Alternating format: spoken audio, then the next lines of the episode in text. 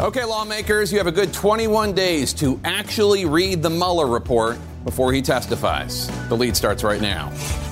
The main event Robert Mueller, now set to testify before Congress and the American people. President Trump spent much of the day lashing out, but will he try to block Mueller from testifying? The president's lawyer is here to tell us. The harrowing, heartbreaking photo of a desperate father and his daughter who risked it all to try to get across the border into the United States today. How this image is shining a light on the border crisis, but still not stopping the gridlock in Washington to solve it. Plus, it all could change tonight. We're just hours away from the first Democratic debate of the 2020 presidential race, with Senator Elizabeth Warren coming in hot and with a target on her podium. Welcome to the lead. I'm Jake Tapper. We begin today with the politics lead. Quote, does it ever stop? That question coming from President Trump after finding out that special counsel Robert Mueller is being forced by Congress to testify publicly on July 17th in what may be the most anticipated testimony of the Trump presidency so far. Mueller will answer questions from members of the House Judiciary and Intelligence Committees after being slapped with a subpoena. Now, Mueller made clear, in his view, his 448 page report was his official statement and the only one he wants to give, but House Democrats are eager to question the special counsel about the evidence he uncovered and whether he would have charged the president with obstruction of justice, but for Justice Department precedent that a sitting president cannot be indicted.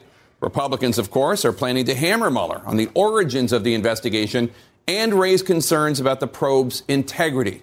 CNN's Sarah Murray kicks off our coverage now on what is sure to be must see TV. Look, the Mueller thing never stops. President Trump railing against congressional Democrats this afternoon after learning Robert Mueller will testify publicly for the first time since he started investigating the president and Russian election interference. How many times do we have to hear it? It never ends. It just keeps going on and on. At what point does it end? It's a disgrace. Mueller set to appear July 17th before the House Judiciary and Intelligence Committees. Democrats subpoenaed the special counsel who had hoped to avoid testifying publicly. Now, I hope and expect this to be the only time that I will speak to you in this manner. Mueller's appearance comes at a pivotal moment as Democrats weigh whether to dive into divisive impeachment proceedings. Either way, Democrats say Mueller's appearance will help Americans better understand his report. Or he will be a very compelling witness but they're already managing expectations. Certainly, the outlines of what he's going to talk about are in the report. So, um, now many Americans haven't read the report, but again, I think we should be realistic about our expectations. The committees are expected to question Mueller in back to back hearings, followed by a closed door session with the House Intelligence Committee and Mueller's staff to focus on the counterintelligence issues. Mueller's report concluded there was not enough evidence to charge members of the Trump campaign with conspiring with Russians. He left open the question of whether Trump obstructed justice, writing, If we had confidence that the president clearly did not commit obstruction of justice, we would so state. Any testimony from this office would not go beyond our report. We chose those words carefully, and the work speaks for itself and the report is my testimony. Republicans are jumping at the chance to question the special counsel's conclusions. Bob Mueller better be prepared because I can tell you he will be mm. cross examined for the first time, and the American people will start to see the flaws in his report. Now, Bob Mueller has said he's going to stay within the four corners of the report if he were called to testify, but obviously that will not stop lawmakers from asking whatever they want to, Jake, particularly why Bob Mueller never subpoenaed Donald Trump for an interview and for his testimony, and as you mentioned, why he declined to bring these obstruction charges if there was enough, enough evidence there to recommend them. Back to you. All right, Sarah Murray, thanks so much. And joining me now to talk about this is President Trump's personal attorney, Jay Sekulow. Jay, thanks so much for being here. We appreciate it. Hey, thanks for having me, Jake. So, thanks. I guess uh, the first question will the president try to block or limit Mueller's testimony in any form or tell the Attorney General, Bob Barr, to do so? No, the president uh, turned this over, this issue over to the Attorney General. The Attorney General said, uh, Attorney General Barr said it was fine for Bob Mueller to testify, and now he's going to testify. So I think, look, I mean, what he said, what, what Bob Mueller said was that his report was his testimony. Now I expect that his testimony will be his report. So uh, no, I, there's no there's no uh, legal moves that are being made here. Bob Mueller will testify. I'm sure he's going to stick to the you know, what's in his report. I don't expect there's going to be a new revelation here. That certainly would be inappropriate. Mm-hmm. Uh, so we'll find out when he testifies what he's going to say, but I expect it to be the report. I should. I, I, think I messed it up. Bill Barr is who I meant to say. Sorry about that. Um, are, are, you worried? That's okay. I know who you're talking about. yeah. Are you worried at all uh, that Robert Mueller will testify that he did, in fact, intentionally leave it up to Congress to decide whether the president obstructed justice? Is that a concern? No, I tell, I tell you what it is. If you look at the volume two of the report, uh, of the report, which is the obstruction provision, the whole process is turned upside down. I think the biggest question Bob Mueller is going to have to ask himself is, or be asked is, do you really think it's the job of the special counsel to exonerate someone? Because prosecutors don't exonerate. The, you're presumed innocent until proven guilty, or at least until a charge would be brought uh, in a court of law. Here, uh, he said that you know he was he said he specifically said we're not saying the president uh, committed a crime. We're not exonerating him either but the job of the special counsel is not to exonerate. I think that where this is conflated and i think it was conflated in the report it was it, it turned the whole burden of proof and our presumptions of innocence upside down. I think that's going to be a big question he's going to have to answer. Why do you think he did that he and his staff I don't think they could come to a conclusion uh, that there was, in fact, obstruction of justice.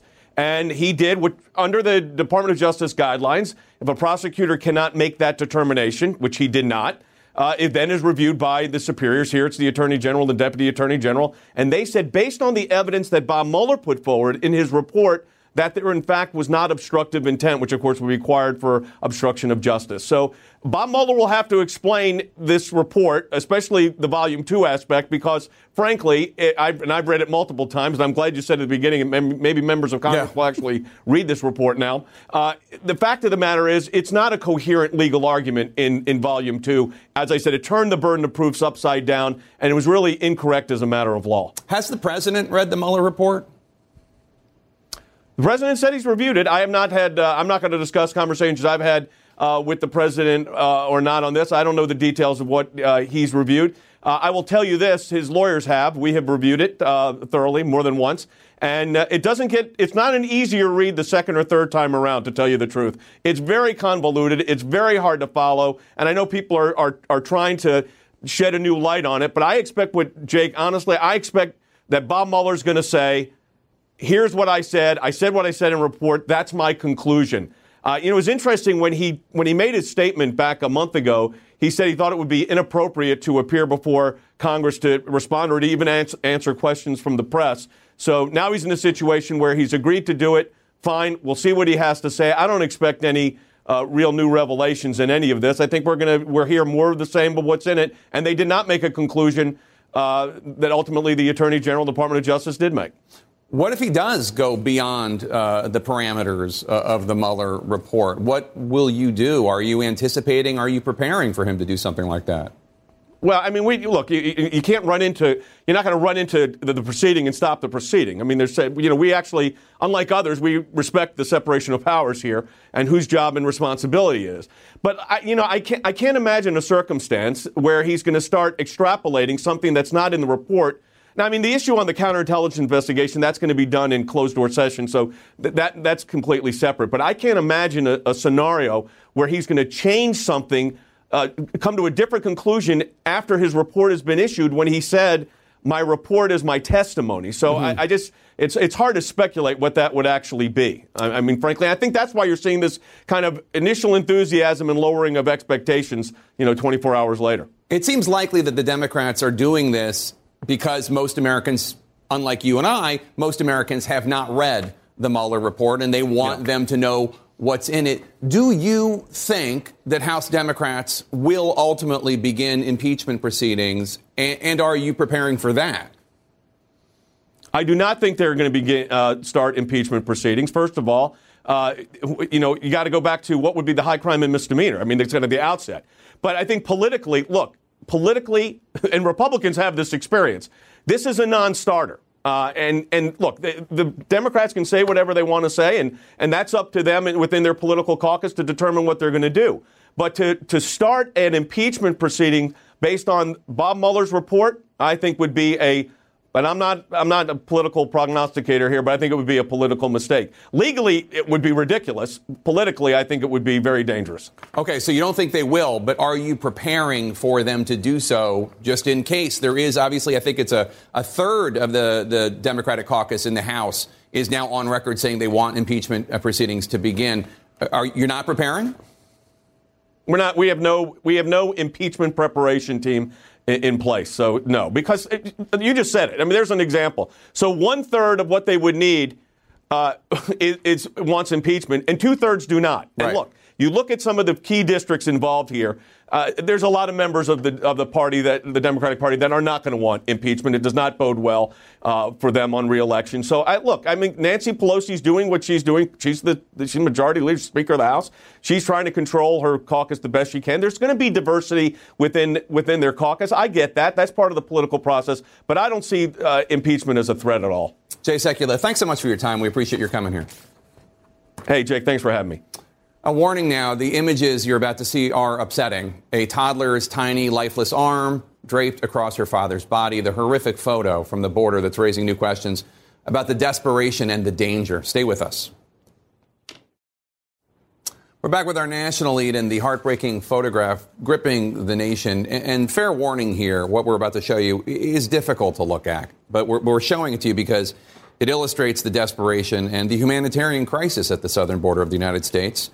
So this is Oscar Alberto Martinez and his daughter Angie Valeria.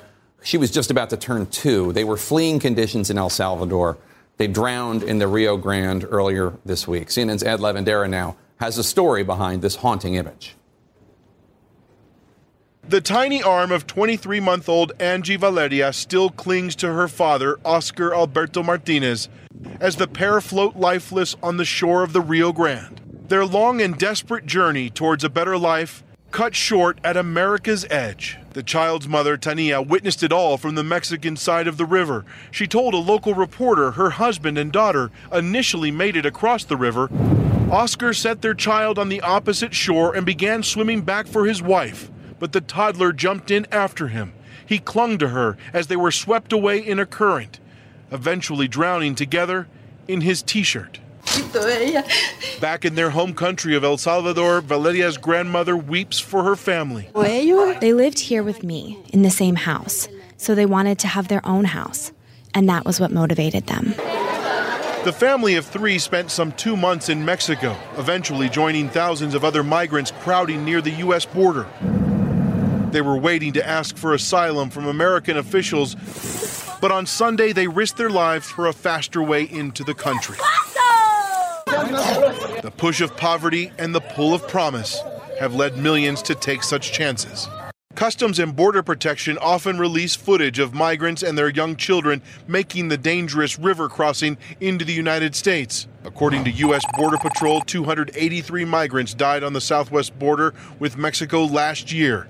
283 dead. It's a number some may easily forget until an image like this reveals what a humanitarian crisis on the border really looks like.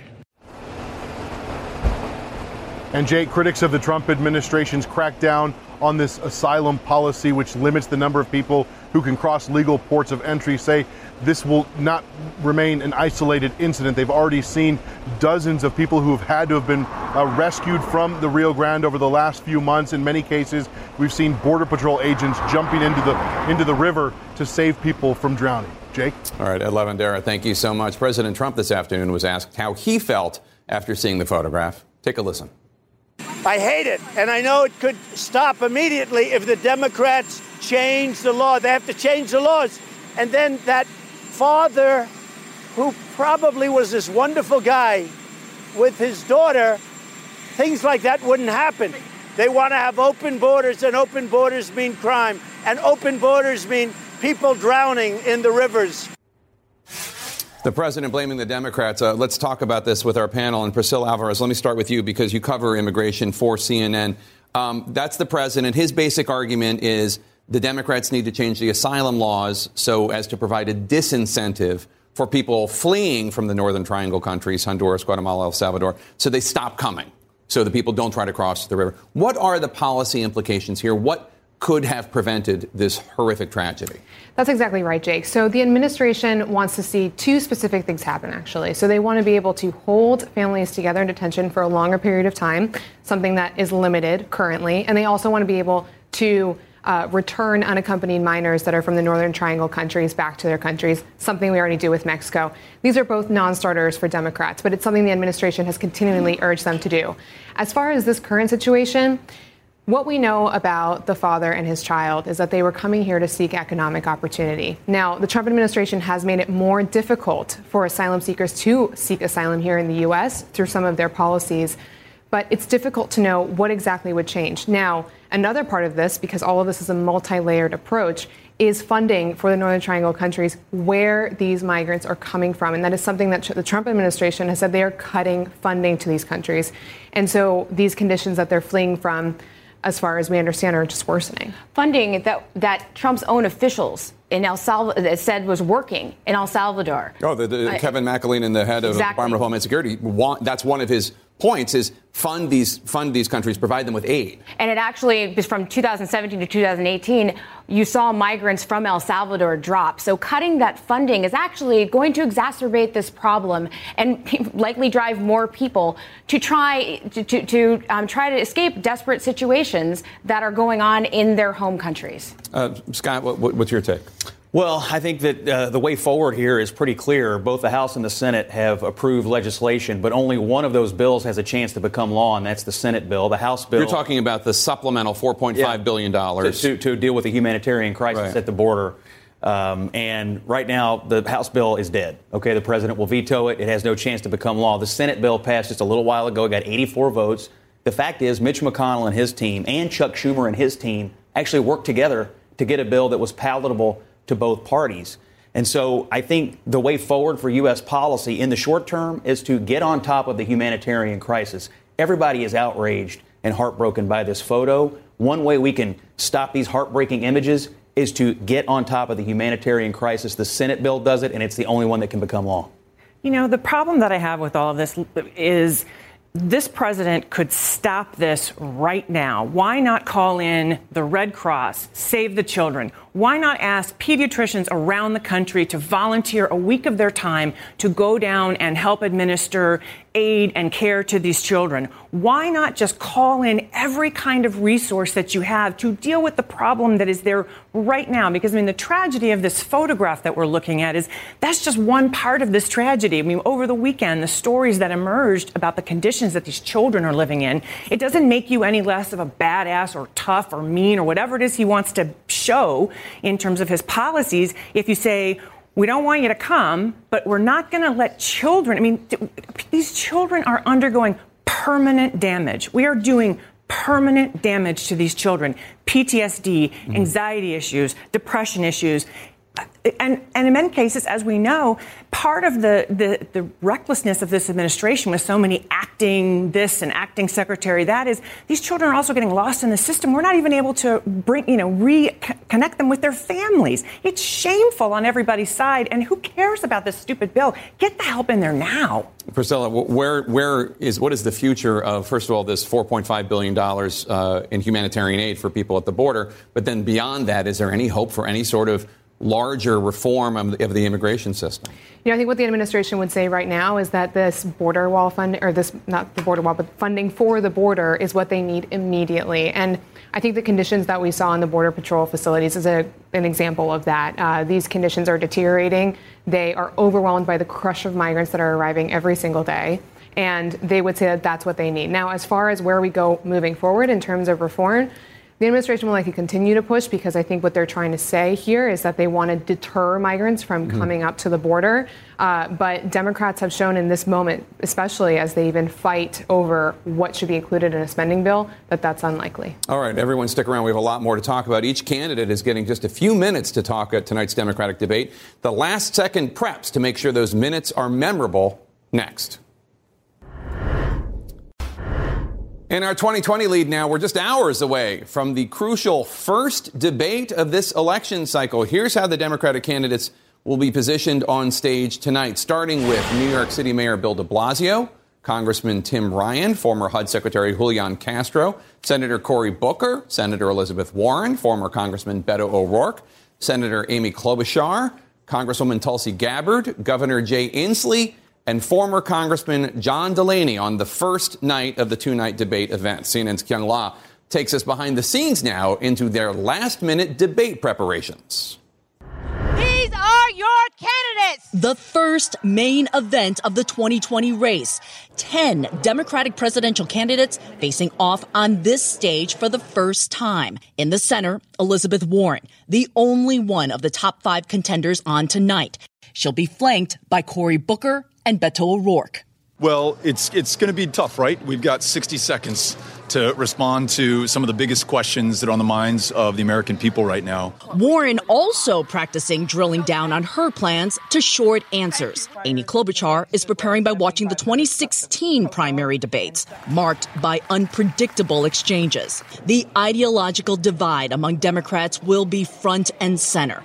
Warren and other progressives on stage may see challenges from moderates like Klobuchar and John Delaney. Medicare for all may sound good, but it's actually not good policy, nor is it good politics. I'm telling you. I'm telling you. Julian Castro and O'Rourke both are campaigning on immigration reform, back in the spotlight after the disturbing image of a father and his daughter who drowned trying to cross the Mexico U.S. border. This president has put us into this situation. Klobuchar and Warren traveled south of the debate site today to the Homestead Detention Center, where approximately 2,300 unaccompanied migrant children are being held. This is not what we should be doing as a country. These children did not commit a crime. These children pose no threat to people here in the United States of America. Kamala Harris, appearing in tomorrow night's debate, says she'll be watching tonight. So will President Trump. It just seems very boring, but I'm going to watch it because I have to. That's part of my life. You know, it's part of my life. Al, I'm joining you in the so called spin room, although the spin theater might be a more appropriate uh, word because it's such a large space. This is a place where, after the debate, uh, some of the surrogates of these campaigns will come through and they'll talk to reporters. They will do that spinning, spin their message on how their candidates did. But, Jake, we're also hearing that some of the candidates may show up after the debate. Cory Booker expected to come here and speak to the reporters after his debate performance. Jake? All right, Kyung Lah in Miami, thanks so much. Uh, let's chew over all this with our experts. Uh, Jackie, what are you looking for tonight? You know, I'm going to see if Elizabeth Warren can keep up this momentum that she's been building. She's been third in two national polls. In some states, she's actually doing better, matching herself up with Bernie Sanders, who's her kind of closest ideological rising. Can she show people why this, why, why people are starting to take another look at Elizabeth Warren? And Mike, what about you? Uh, I'm actually wondering if any of the other candidates, particularly the ones sort of on the outside of the debate stage, will go after Warren. Uh, will will they go after the number one candidate who's on the stage tonight? She's out there getting a lot of good coverage about all the plans that she has. You have to wonder if somebody like John Delaney, who probably doesn't have a very good chance of winning the nomination, might be the, the person to sort of go after some of these plans and say, well, how are you actually going to pay for that, Senator? Uh, that, that would be interesting to see uh, because everybody thinks they're going to be going after Biden or Sanders. You're going to be looking at a different candidate tonight. Well, I, I, do agree the stakes are highest for Warren. She's the only one on this stage that right now I think is in the legit conversation. I mean, you got uh, Beto, maybe his last stand tonight. He's been a huge flop so far.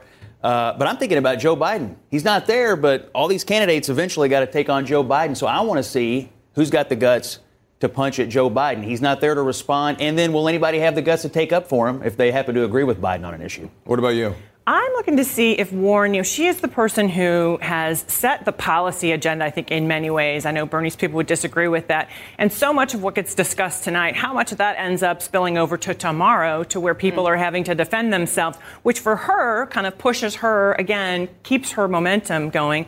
I also want to see if Beto can hold his own. Uh, he's had some trouble on the policy front. And so, standing next to the woman who is the queen of policy in this debate, this is going to be a big test for him. You know, one thing about Warren, she has so far, I think, of all these people, shown the most adeptness at being at a lectern and talking to a crowd. And her CNN town hall, I think, was uh, she did a really good job. really good communicator. So these, Yeah. and you know, she's a teacher. She's used to standing in front of a classroom, and so these settings really do set up for her. So I think if she performs well tonight, it, it really vaults her even higher than she's gone in the last few weeks. You know, the gender dynamics are interesting. There will be three women on the stage tonight Klobuchar, Gabbard, and Warren. Is there a risk for a man taking on a woman in a debate? We've seen different dynamics play out. There was when Rick Lazio took on Hillary Clinton in that Senate debate so many years ago, I guess 2000, uh, when, when Trump and Hillary went at it. I mean, it, it can be difficult. Absolutely, and it's something that you know, having worked with male candidates and, who have had female moderators and male and female candidates mixed on the stage, you know, you have to be mindful. I mean, it'll be the first time we've ever had three women at the same time. So I think the dynamics between them, I don't think we'll see anything there. But you know, for women, it's likability. Well, people are looking for electability and how a man, a man and a woman engage. There are certain things that we still think maybe that's a little bit too mean, that's a little bit too harsh, goes too far. So I'd be very curious to see both how those dynamics play out, and then tomorrow, when we sort of are thinking about it, how do we feel about what happened between the candidates? The number one thing that Democratic voters are looking for when it comes to picking a nominee is can they beat Donald Trump? Right. They're all going to be unanimous that they think Donald Trump is a disaster. But how do you distinguish yourself uh, as being the one who can beat Trump uh, when you're standing on a stage with t- 10 people who think they can? Well, I, I think it's interesting because, again, we've been talking about Elizabeth Warren. She's dis- distinguished herself not because of she's the toughest person against Trump, but because of all these ideas and all these plans. And I sort of want to give Democratic primary voters a little bit of credit here. I think they're also looking at those policies, at those plans. And so I do think a good way to stick out is not is, is to actually not talk so much about Trump tonight, uh, but really to talk about uh, uh, how you might differ from Elizabeth Warren or from any of the other candidates. Though I do think if you're one of the candidates kind of on the lower tier, you have to kind of show that you can take it to the president because no one's been listening to you. That's a very, Otherwise, very to any point. of your you know wonderful policy proposals, if you have them, no one cares. They want to see they want to be able to see that person next to the president on a stage someday. Everyone stick around. Do Republicans need to be concerned about Democrats' performances tonight? The Republican senator from the key voting state of South Carolina, Tim Scott, will join me next. In our politics lead, make no mistake, tonight's Democratic primary debate is in Florida, but the crucial early state of South Carolina could be the decider for Democrats. Joining me now is a man who knows a lot about winning in South Carolina, Republican Senator Tim Scott. Senator, thanks so much for joining us. Thank you, Jake. Good to be on your show. Appreciate it. So you know the voters well in South Carolina. Right now, uh, former Vice President Joe Biden is leading in polls, uh, South Carolina Democrats.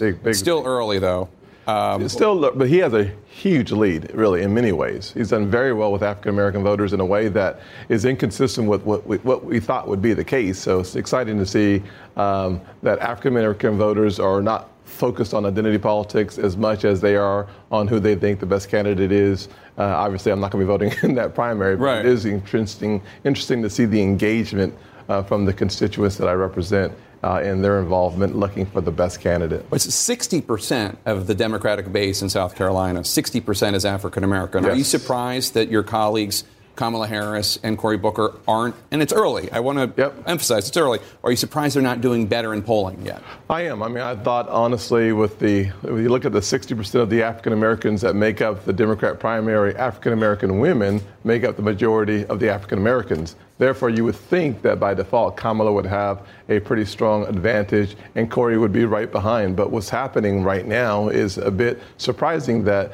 candidates who are running very hard and very strong are folks who are actually white males in the Democrat primary. And so in South Carolina, that's no different. The facts are very clear that Joe Biden and his reputation, his legacy of service, is serving him well with African American voters. Hence, his lead is a double digit lead. It is interesting, especially for a party as diverse as the Democratic Party. Now, speaking of diversity, you uh, launched a new initiative called Empower, the Empower America Project, which trains and supports diverse conservative candidates to repo- run as Republican candidates. Now, you're the only African American Republican senator, uh, and only one of two black Republicans in Congress, period. You and Will Hurd, uh, the House member. The number of Republican women in Congress actually went down. One of the things I'm told by Republicans off the record is that the party is behind supporting more diverse candidates, whether it's African Americans, Latinos, women, whatever. Absolutely. But Republican voters don't necessarily support them in the Republican primaries. Well, I don't know that. I, I would, of course, disagree with that. You're an, ex- you're an exception, of course. Well, my first race to, in Congress, I had to beat the son of Strom Thurmond and the son, namesake of the most popular governor in the last hundred years, Carroll Campbell Jr., ran against his son as well. So the facts are very simple that our candidates on the right can win, even if you are a minority candidate. What you have to do is you actually have to develop a farm team that spent a lot of time in the communities.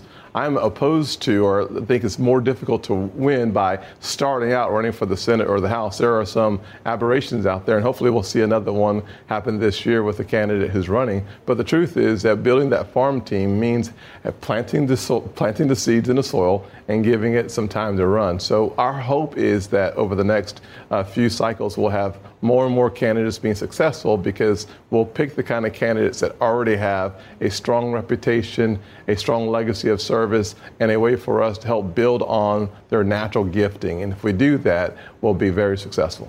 Uh, no, I know President Trump always talks about how black unemployment is at record lows. 6.2. Uh, Latin American. Uh, uh, 4.5. unemployment. But um, doesn't sometimes the rhetoric that he, uh, that he says he uses complicate the job that you're trying to do right now? Well, listen, I, I, wish we had fewer people on Twitter. There's no doubt about that. But the truth of the matter is that what we can celebrate is the fact that most Americans, I think over 90% of Americans, want a more civil discourse, more civil debate. I think if we draw the type of diverse candidates to the forum, to the conversation, we'll have that more civil society, a more civil debate. And each candidate will have to be responsible for their own words. Um, now, I don't want to. This is. I want to be clear here. I'm not blaming these images I'm about to show on President Trump. But when there are images like this one of the dad and his daughter drowning in the, the Mexican border at a time when President Trump is pushing a, a hardline immigration uh, position, does that complicate the, the job that you're doing? Well, certainly, I think it makes even more important the job that I'm doing. Having diverse candidates and diverse figures, having that conversation with our friends on the other side about not taking the issue as their political uh, opportunity, but taking the solution as a political opportunity. I think we have greater credibility when we have different voices, diverse faces, having that conversation. The truth of the matter is that we today passed humanitarian assistance in the Senate, I think it was 84 to 8. So we have the vote on a bipartisan piece of legislation, and it's already meeting resistance in the House because sometimes it appears that folks prefer the issue than they do the solution. I do want to ask you about the recent rape allegation uh, uh made against President Trump.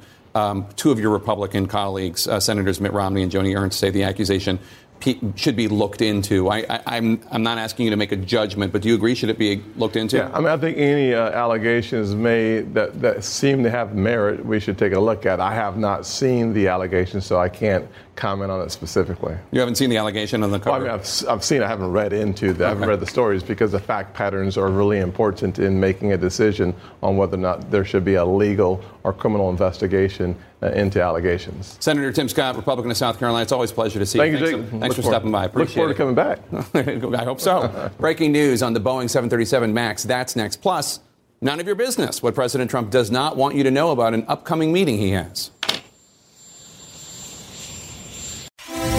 Breaking news in our money lead sources telling CNN that the FAA has discovered yet another flaw with the Boeing 737 MAX airplane, the same plane that's been grounded since March in the U.S. after two crashes elsewhere in the world killed 346 people. CNN's Drew Griffin has been covering the story since the beginning. Drew, what are your sources telling you?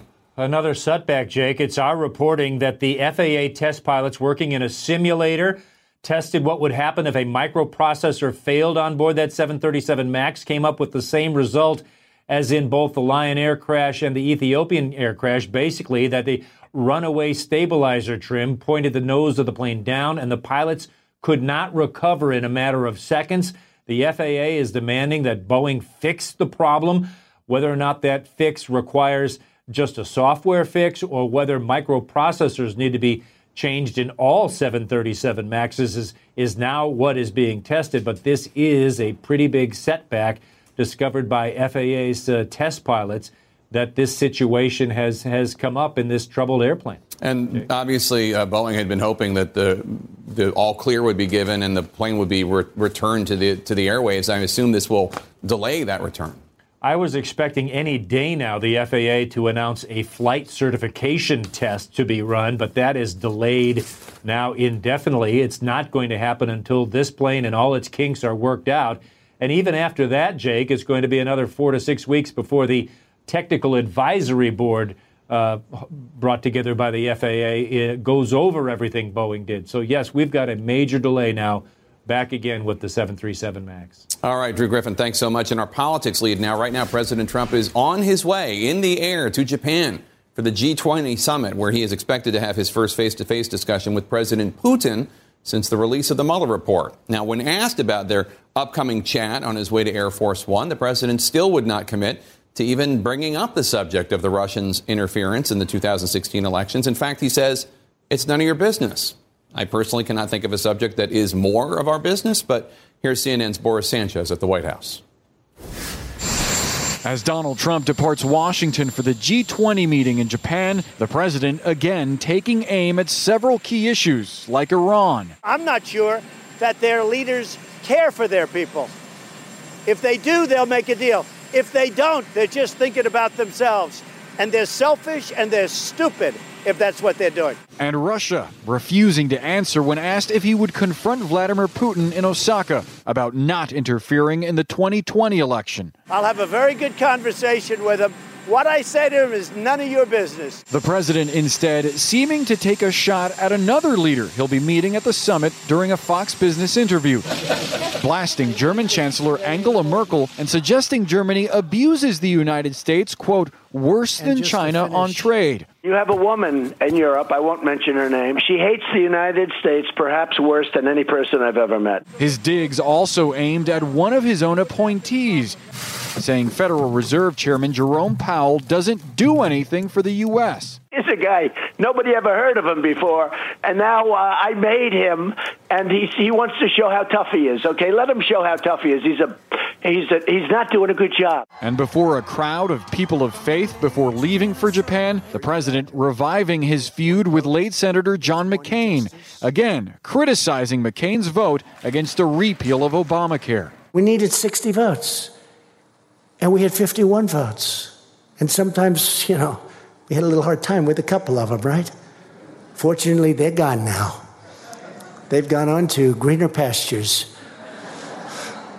Or perhaps far less green pastures, but they're gone. Very happy they're gone. Jake, one more note about that meeting between Vladimir Putin and Donald Trump. A senior administration official tells CNN there's no formal agenda for the meeting. They're going to discuss Syria, Iran, and Ukraine. But as far as election meddling, this official says that President Trump has already made his feelings well known and that he's not going to be repeating them. Jake. All right, Boris Sanchez at the White House. Thank you. The Attorney General has a hidden talent. What is it? That's next.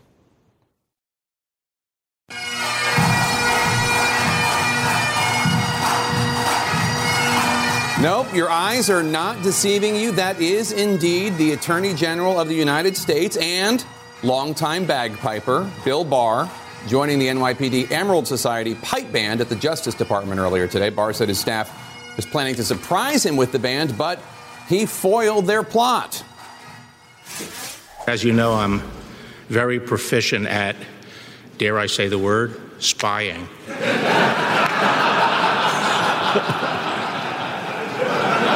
I don't know about that. Certainly proficient at piping. You can follow me on Facebook and Twitter at Jake Tapper. You can tweet the show at the lead CNN. Our coverage on CNN continues right now. Thanks for watching. When you work, you work next level. And when you play, you play next level. And when it's time to sleep, Sleep Number smart beds are designed to embrace your uniqueness, providing you with high-quality sleep every night. Sleep next level. JD Power ranks Sleep Number number 1 in customer satisfaction with mattresses purchased in-store. And now, the Queen Sleep Number C4 smart bed is only $1,599. Save $300 for a limited time, only at Sleep Number stores or sleepnumber.com. Prices higher in Alaska and Hawaii. Quality sleep is essential, and that's why the Sleep Number smart bed is designed for your ever-evolving sleep needs. So, you can choose what's right for you whenever you like. Need a bed that's firmer or softer on either side? Helps you sleep at a comfortable temperature, quiets their snores. Sleep Number does that. Sleep better together. JD Power ranks Sleep Number number 1 in customer satisfaction with mattresses purchased in-store. And now, save 50% on Sleep Number limited edition smart beds for a limited time. For JD Power 2023 award information, visit jdpower.com/awards. Only at Sleep Number stores or sleepnumber.com.